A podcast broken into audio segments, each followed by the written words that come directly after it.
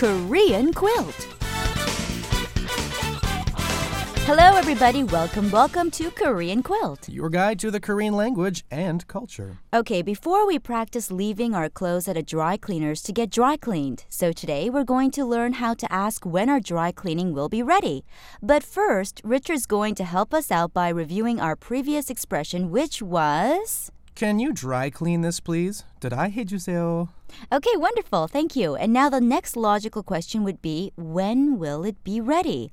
언제 돼요? Or what day will it be ready by?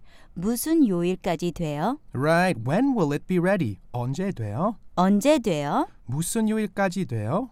What day will it be ready by? Okay, now we'll break them down for you. The first expression 언제 돼요?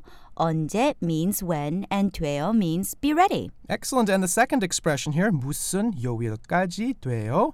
Here, 무슨 means what, 요일 means day, 까지 means by, and 돼요 means be ready. So, taken as a whole, 무슨 요일까지 돼요 means what day will it be ready by? Okay, then the person will probably answer with a certain day. For example, it will be ready by Wednesday.